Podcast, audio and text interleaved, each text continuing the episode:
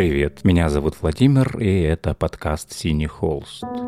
Сейчас 14 октября, за окном э, середина осени, приятной, теплой московской осени, которая не может не радовать своим присутствием.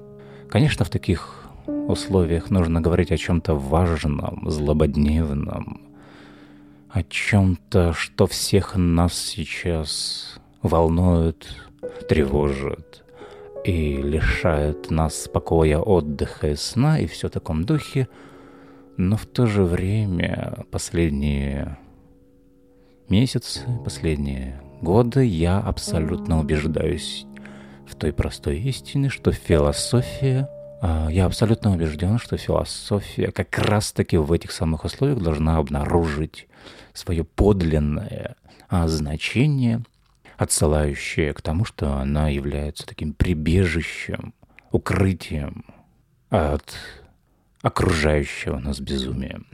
В этом отношении, когда некоторые мои коллеги говорят о том, что только сейчас, только в этих самых условиях и возникает необходимость философии, я прекрасно понимаю, что они лишний раз расписываются в том, что философии они не имеют никакого отношения. Вся эта так называемая актуальность философии, о которой они говорят, является лишь прикрытием отсутствия подлинного понимания того, что такое философия. Они превращают эту самую философию в очередное подобие служанки, которая должна выполнять какие-то задачи, функции по, не знаю, по смыслу строения, например.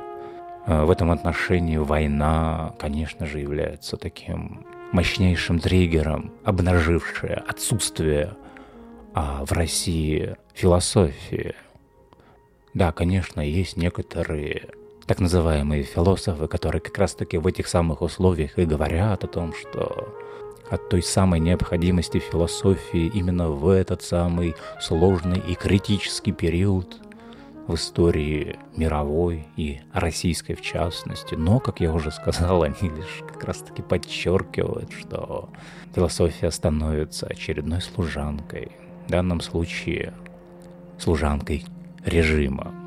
Какой только она не была служанкой за свою историю, не так ли? И служанка мифологического, и служанка религиозного, служанка научного и так далее, и так далее. И вот служанка режима. Как это смешно на самом деле, но если им нравится играть в эти игры, да, я часто ставлю себе этот вопрос, а нужно ли обсуждать их, нужно ли их выводить на чистую воду. Их, я подчеркну, это тех людей, которые занимаются философией, а, философствуют в публичном пространстве и говорят о каких-то ценностях, смыслах и так далее, и так далее, которые репрезентируют себя как русских мыслителей в то время как они просто являются типичными российскими обывателями, которые просто заигрываются в философские игры. Философии там, конечно, никакой нет. Почему, я уже говорил. Надо будет более пространно поговорить на эту тему, возможно. А, но ключевым моментом является свобода. Если у нас есть свобода, у нас есть философия. Ну, достаточно просто посмотреть, как они реагируют на какие-то выпады, да, на какие-то доводы, на какую-то аргументацию. В этом отношении, говоря о том, что свобода является основанием для философского мышления, мы, конечно же, отсылаем ее и к ее полемичности, к ее диалектичности, к тому самому полемосу, который является признаком агональности философии – Конечно же, философия — это всегда публичное дело, это всегда вторжение в пространство другого, это всегда споры, очень яркие, иногда тяжелые. И по моему наблюдению, как раз таки, когда им пытаешься как только начинаешь с ними о чем-то спорить, то есть когда ты приводишь им какие-то доводы, они мгновенно прячутся в своей внутренней скорлупе.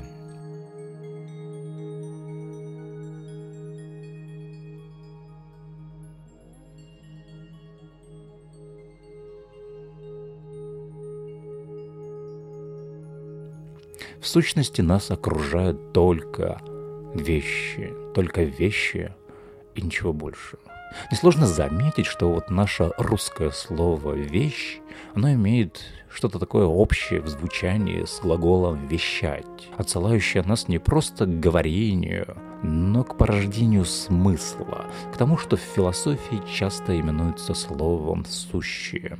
Очевидно, что вещь вещает о своем присутствии, вещь говорит о том, что она существует. Это первое, что мы должны схватить в реальности любой вещи. Она существует. Да? Если она не существует, то все последующее, чтобы мы могли сказать об этой вещи, просто становится несущественным, несуществующим или невещественным в этом отношении. Это понимание вещи отсылает нас, конечно, не к оценочному пониманию вещи, но к способу бытия человека. Этот способ бытия человека можно назвать, и я часто его и называю таковым, пространственным, поскольку по наличию вещей, хранящих на себе след присутствия человека, мы обнаруживаем само присутствие человека.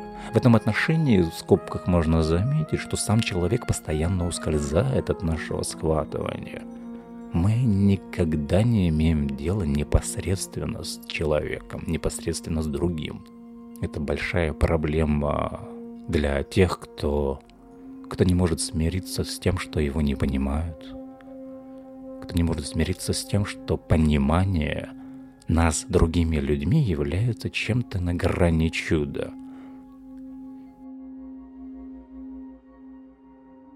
А возвращаясь же к пространственности человека, да, можно обозначить, что я, то есть с большой буквы «я», обозначает свое присутствие, конструируя пространство вокруг себя. До этого никакого пространства, собственно, еще и нету. Ну, я не говорю в кантовском смысле слова, разумеется. Я не говорю о пространстве как о способе, а как о результате события.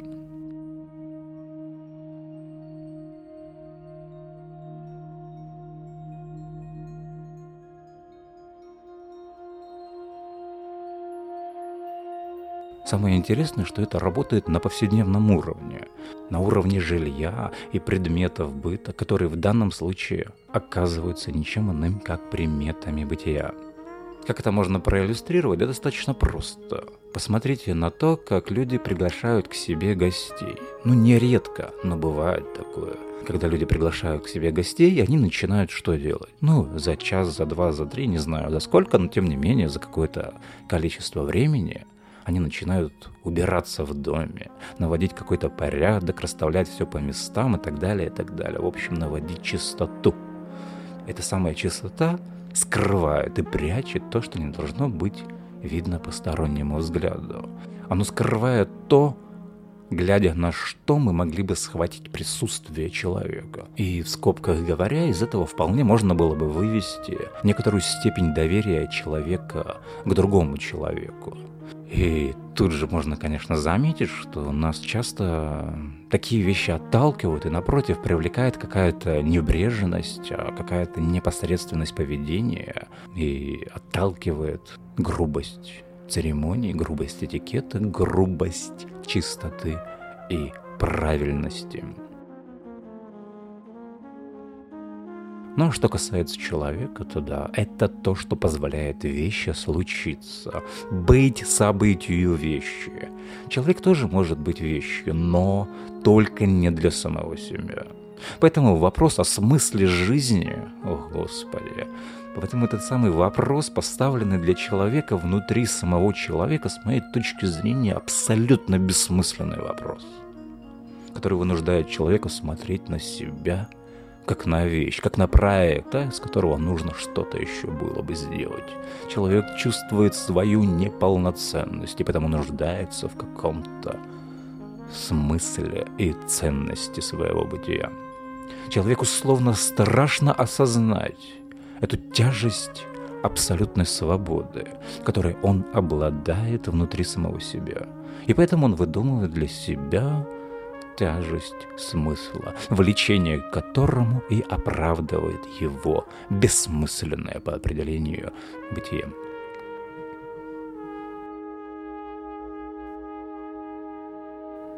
Да, вещи молчат, но не только люди умеют молчать.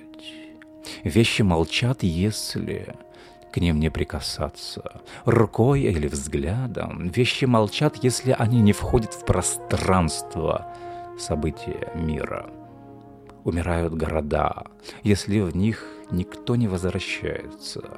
И умирают сильнее, чем даже в тех случаях, когда эти города разрушают намоленные ракеты братского народа.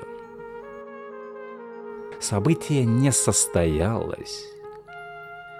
Мы прошли мимо него, если память не хранит его в своих чертогах. Страшно сказать, но сказать надо, как часто мы забываем о самих себе. Но что это значит? Меня нередко спрашивают об этом. Что значит забыть или забывать о самом себе? Что значит потерять себя? Вроде бы и очевидно, но стоит немножечко прояснить. Наличие этого чувства должно нам дать понять наличие нашего «я». Как минимум через чувство потерю мы сталкиваемся с самим собой. Чувство тоски по утраченному самому себе также разворачивается в пространстве этого «я». Поэтому можно сказать, что этот вопрос есть лишь игра слов, игра ума, и что по существу за ним ничего не стоит. Действительно, если мы с вами говорим о потере «я», то кто ж тогда этот субъект, который константирует факт собственной потери? Но, как я уже сказал, нам остается чувство потери. Мы еще не безнадежно потеряли себя, поскольку есть чувство тоски по самому себе. И что касается этого указанного замечания, оно работает только в чистых структурах, подчиненных логике. Там, где указанная «я» только абстракция, а не нечто живое в постоянном потоке становления – Как и все сущее, наше «я» устремлено к становлению, а значит, одним концом устремлено к бытию, к смерти, а другим к забвению о самом себе. Наше существование, пишет в одном месте Ницше, есть непрерывный уход в прошлое, то есть вещь, которая живет постоянным самоотречением, самопожиранием и самопротиворечием. Таким образом, наша смерть, то есть смерть человека, в препятствии этих событий. Перед нами все тот же старый гераклитовский принцип бытия вещей и мира, образом которого является огонь, вечно живой огонь, мерами возгорающий и мерами потухающий. Человек живет, пометуя о самом себе, припоминая о своем существовании, лежащем между миром и вещами. Вещи, окружающие его, хранят память о самом человеке. Однако такая жизнь не приносит счастья.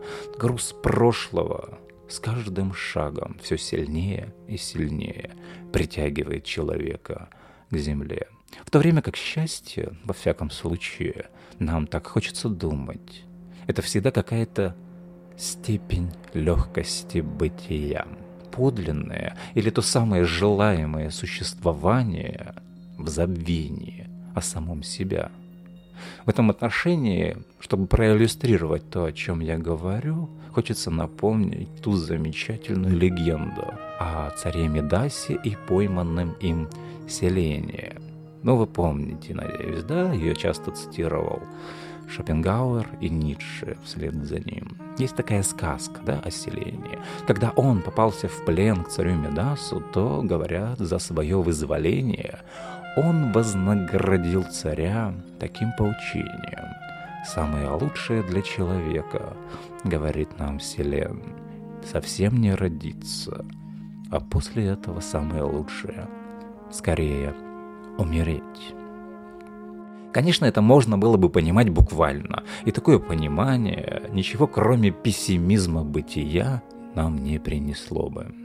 Это достаточно поверхностное понимание. Исходя из того, что я сказал выше, можно было бы предположить, что интерпретация этого Миф означает следующее. Не родиться означает не столкнуться лицом к лицу с бытием самого себя. Вот что значит не родиться. Не узнать самого себя. Пройти мимо события встречи с самим собой. Вот что такое не родиться. Действительно ли это лучшее? Но как часто столкновение с собой, с подлинным своим «я», расчищенным от груза ценностей, смыслов и прочей мишуры, из которой человек плетет стены, ограждающие его от самого себя. Да, такое столкновение может ужаснуть и нередко свести человека с ума.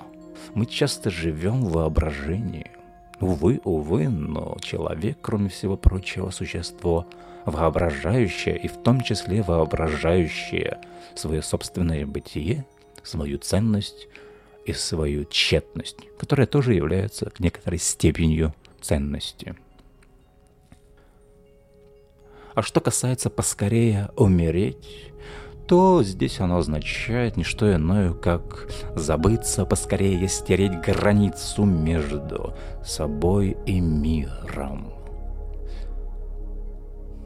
В этом отношении хотелось бы вспомнить, а, наверное, одно из прекраснейших стихотворений Александра Блока. «Миры летят, года летят, пустая, Вселенная глядит в нас мраком глаз, А ты, душа, усталая, глухая, О счастье твердишь, который раз. Что счастье, вечерние прохлады В темнеющем саду в лесной глуши, Иль мрачные, порочные услады, Вина, страстей — погибели души, что счастье, короткий миг и тесный, забвение, сон и отдых от забот. Очнешься, вновь безумный, неизвестный, Из-за сердца хватающий полет вздохнул, глядишь, Опасность миновала, но в этот самый миг опять толчок, Запущенный куда-то, как попало, Летит, жужжит, торопится волчок и уцепясь за край скользящий острый, и слушая всегда жужжащий звон, не сходим ли с ума мы в смене пестрой, придуманных причин пространств, времен, когда ж конец, назойливому звуку не станет сил без устали внимать, как страшно все, как дико, дай мне руку, товарищ, друг, забудемся опять.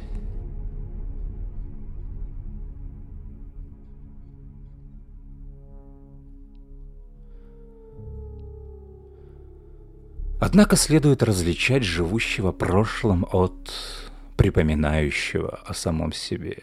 Первый боится закрыть глаза, боится засыпать перед сном, поскольку есть опасность, поскольку он абсолютно убежден, что Открыв глаза спустя какое-то мгновение, он, проснувшись, окажется в каком-то совершенно ином мире, ином времени, ином образе самого себя. Страх перед потерей и изменениями вынуждают его стремиться к вечности. Вечность и неизменность — это идеал, которым он жив.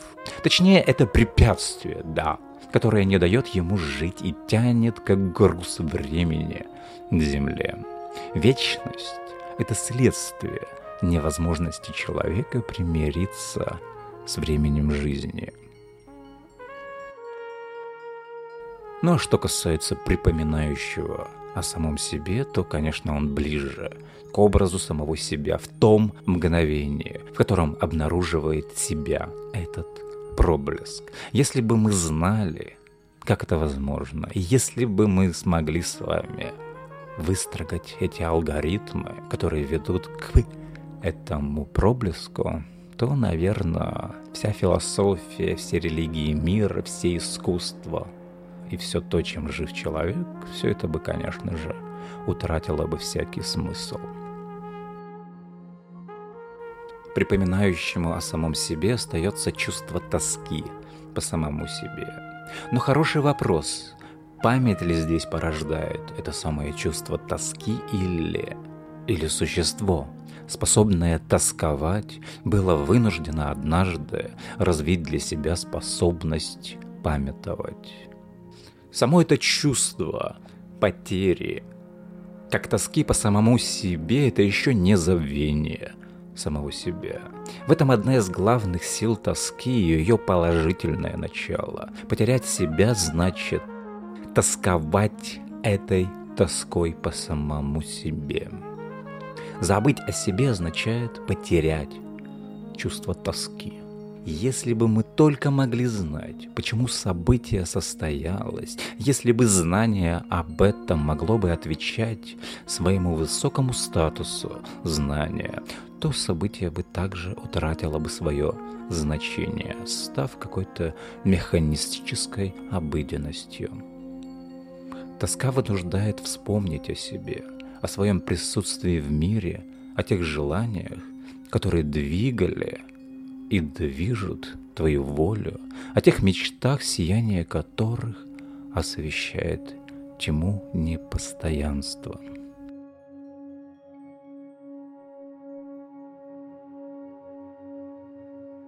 Итак, с чего мы начали? Мы начали с вещей, а сейчас мы обнаруживаем, что весь наш путь, если всю нашу жизнь воспринимать как одно движение, какому-то началу из какой-то непонятной бесконечной точки, то весь наш путь есть один путь возвращения. И никакое возвращение невозможно, если в основании него нет памяти.